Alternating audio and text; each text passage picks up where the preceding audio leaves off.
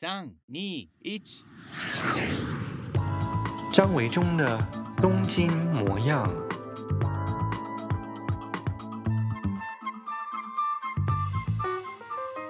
我是张维中，欢迎收听 Podcast《东京模样》。嗯，大家这个年过得怎么样呢？我觉得大家应该这个年过得蛮浮躁的吧？对，因为。从这个中国武汉爆发的新型冠状病毒，也就是说俗称的这个武汉肺炎，好像越来越严重了哦。那世界各国都出现了很多的病例，所以今年的过年好不容易迎接了长长的连续假期，可是因为碰上这个武汉肺炎的关系，好像大家都变得蛮紧张的哦。去到很多地方都佩戴上了口罩。然后也很担心，到底 病况会不会越来越严重？嗯，总而言之，希望这一波的病毒疫情可以赶快控制下来哦。不管是在任何一个国家、任何一个城市的人民，其实都是宝贵的生命。嗯，希望可以不会再更严重的扩散出去了。面对肺炎疫情的扩散。其实我们都显得蛮无助的哦，能够真正做到的事情，顶多就是戴口罩，然后进入公共场合呢，尽量避免就是太多人拥挤的地方，然后做好这个啊、手的消毒啊等等的清洁工作。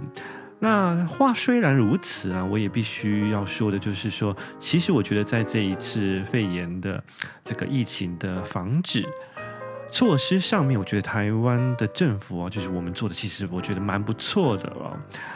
呃，可能是因为其实我们之前哦，就是有了 SARS 的经验哦，所以必须要很认真的说，就是这一次面对肺炎的状况啊，真的比日本哦来的反应来得快，并且也啊、有效的做出了一些反应跟措施哦。如果大家有看新闻的话，其实会知道，其实日本。嗯，之前其实因为 SARS 啊，在日本完全没有任何的病状啊，就是比起台湾来说，或者其他香港啊、中国大陆来说，没有什么病例出现啊，所以也许就对于这个传染病或肺炎这个啊扩散显得有一点轻忽了啊。那看新闻有注意到新闻的这个日本的状况，会知道就是说，其实日本政府啊。这一次的防疫啊，挺慢半拍的哦，一直到二月一号才正式将武汉肺炎呢提前列为了指定传染病啊。那为什么要列为指定传染病？是因为呃，一旦列为指定传染病以后呢，其实政府才能够做一些措施，比方说呢，拒绝感染这个武汉肺炎的患者入境。或者是限制，就是中国从武汉过来的人入境，但其他的城市还是可以哦，就是武汉不可以。啊、在还没有被列为指定传染病以前呢，也就是二月一号以前，整个的一月啊，其实像台湾，我们很早哦，农历年其实就已经做了，就是拒绝这个武汉啊的路，呃，就是。一般游客的进出台湾哦，对不对？然后还有包括就是说，从武汉回来的这个民众，台湾民众也必须做一些隔离的措施，或者是限制口罩的输出哦。可是日本政府在整个的一月啊，其实世界它的呃邻国都已经包括台湾、香港啊、中国还有这个韩国都已经出现了很多状况，但是日本的政府反应都没有很积极哦。所以换句话说，在二月一号以前啊，所以其实这些呃从大陆来的团客也好，或自由行的这些旅客，都可以在日本拍拍照哦。因此也没有限制这个口罩的管理输出，所以很多的呃大陆民众哦，中国大陆的民众就已经把口罩都买完了。甚至这个九州的大分县，因为是跟这个大分市跟武汉市是缔结为姐妹市哦。所以呢，呃，也一开始非常好心的啊、哦，就是捐赠了口罩。可结果啊，没有想到，就是说他们没有料到，事实上其实口罩真的是非常必须的，而且这个传染病的传播力他们也轻忽了。因此到现在就发生了，就是真正日本的医疗机构已经口罩不够用，因为市面上的口罩都被买光了，都被运送回这个中国了哦。对，就发生了很多当初其实可以更早做出一些预防措施，但是却没有积极的采取行动，导致现在有很多的呃应变不及的状况哦。所以很多的日本网友也在网络上面对于啊、安倍晋三首相的一些措施感到非常的不满啊，并且他们同时也看到了台湾的政府采取了更积极的措施。呃，比日本政府提前了一两个礼拜就做出了一些明快的决定，对，所以这一次其实也等于算是对于日本国内有了一些，嗯、对于政权上面可能会有一些的不信任，或者是民意对于安倍晋三首相的这个行政内阁有一些不信任的声音出现。这期节目的录音时间是在二月一号晚上。过年期间，我回到台湾台北和家人团聚过年。呃，我经验是一月底啊的时候，其实台湾搭捷运哦，台台北搭捷运的时候，都已经看到大家几乎这个戴口罩的比率达到百分之九十五左右了哦，几乎大家都会戴口罩。当然有人会说，就是说，其实嗯，如果是健康的人在健康的环境，其实并没有一定得。这个戴口罩的必要性哦，有的声音是这样说的。那不过因为大家其实都还蛮担心的嘛，因为出入公共场合的关系，所以呃尽量还会戴口罩也是无可厚非的事情。那可是同时间呢，在一月三十一号左右的东京呢，我的朋友在搭电车的时候都告诉我说，日本朋友公司的同事告诉我说，大概呀、在这个东京的电车上面，民众戴口罩。其实只有六成左右哦，也换句话说，就是大概有四成左右的人，其实都还没有意识到，其实出入这个公众场合，还是有可能会感染肺炎的危险。我自己觉得，其实台北是比东京更安全一点点，因为东京说真的有太多太多的中国人了哦。那而且呢，其实日本政府又没有完全限制从中国来的游客，或者是住在日本的中国人，他们可能春节回乡过年，那放完春假、春节假期之后又回到日本上班的民众哦，他们虽然只限制了从像从二月一号开始，从限制了武汉的人出入境哦，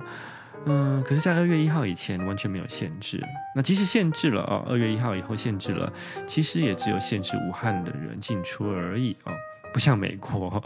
非常大刀阔斧的，就是完全限制了。这个从中国所有地方进出的民众，打两个礼拜哦。因此，我想最近如果正准备要来日本玩的朋友呢，嗯，可能也要多加注意一下哦，因为我觉得也许东京在这个呃防护的程度上面啊，危机意识可能没有台湾来的高一些。所以呢，尽量做好自己的安全防护措施，我想也是会让自己比较安心的哦。好，我想在这样的低迷的气氛当中，我们仍然需要一些可以让自己开心的娱乐的事情哦，对，才可以积极的面对我们的生活，对不对？嗯，来聊聊一些其他的话题吧。对，在台北过年的时候啊，嗯。去搭乘了这个新开通的环状线，对，我们家其实是在环状线的某一站哦，应该是说，因为环状线的开通呢，我们家这一站成为了双捷运站哦，那因此就还蛮兴奋的哦，去跟家人一起试搭了双捷运，还有跟朋友一起去搭，搭了两次哦，目前为止。那有一天还特别跟我妈妈，就是跟我家人搭的双捷运去到了小碧潭，对，就转车了啊、哦，从搭双捷运搭这个环状线，再换这个新电线去了小碧潭的 IKEA 去逛，很大的一间店，对，还蛮有趣的哦。因为怎么说呢，就是其实，在我们家这边的捷运站啊，就是施工很久了哦。那终于等到了环状线的开通这一天，还是觉得就是蛮好的哦，更方便了。对，那据说这个环状线全部完成还要好多好多年以后，不知道 还要多久？希望快一点，因为这样的话，我们台北就有了像是东京的山手线一样的一圈哦。这么一想，呃，三手线在这个东京的地位又有如都心哦，也就是说，这个三手线走过的这一圈呢，就是东京好像最繁华的地带。那以后呢，台北会不会这样啊？就是环状线经过的这一带，也成为了新的这个台北的都心。嗯，但千万不要房价再涨了哦！台北的不动产房价已经是全世界最畸形的一个发展了啊！台北的房子比东京还要贵呢。另外一件事情是想跟大家分享，就是我前两天啊，到了这个北美馆。也就是台北市立美术馆看了一个展览，这个展览其实从去年二零一九年十二月就开始了哦，是这个书法艺术家董阳孜老师的一个首次的回顾展，名字叫做董阳孜行墨，行就是行人的行，墨是墨水的墨。我看了这个展，我觉得非常的震撼哦，就是。嗯、呃，非常佩服，就是原来这个汉字哦，中国字这个汉字的美啊，可以在这个书法的世界当中被赋予这么强大的一个生命力哦。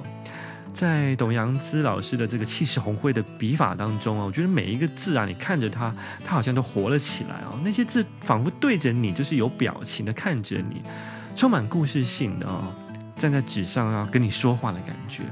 那因为这个董老师的笔触的关系啊，有的时候是非常轻的，有的时候又是非常重的啊，有的时候颜色很淡，有的时候颜色很重啊。这个深深浅浅的颜色，还有笔触的不同啊，你就感觉啊，这个字对你说话的感受，好像是有时候轻声细语的，有时候又是奔放怒吼哦，饱满的各种情绪。那我非常建议，就是大家去北美馆看董阳孜老师的这个展览的时候呢，可以去问一下这柜台哦，就是这个有志工导览的这个时段，我觉得会非常的棒，因为我们自己去看这个展览作品的时候啊，毕竟我们。不是学书法的哦，也不是学美术的，所以可能就是这样看过去了。当然你会觉得说啊，这个这幅写的很很壮观、很震撼，可是对于细节我们都是不太的清楚，无法解读它哦。可是跟着这个志工啊，我这一次就是一路上呢，听着这个志工的详细解说啊，就觉得有了一番新的认识哦，仿佛那个一笔一画都被解密了，好像密码被解开来了哦，延展出了一个新的世界哦。我相信我自己看的时候，绝对不可能看出有这些技巧，或者是背后所隐藏的一些秘密啊。对，所以非常非常推荐大家去看这个董阳孜的行墨在北美馆的这个展览哦。那再次觉得，就是我们其实台湾有非常非常多很棒的艺术家啊，然后能够拥有像是董阳孜老师这样的艺术家，是非常非常幸运，也值得应该要珍惜的事情哦。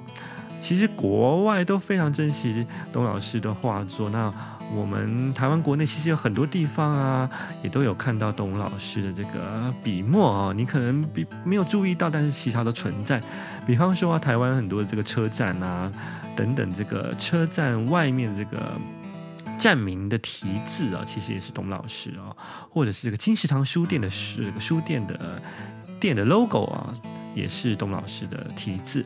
还有啊，很多的书的封面的书名，比方说这个白先勇老师的一些书籍，其实很多书名也都是董老师所题字的哦。对，所以其实董老师的字迹已经存在我们台湾社会的很多的角落当中了哦。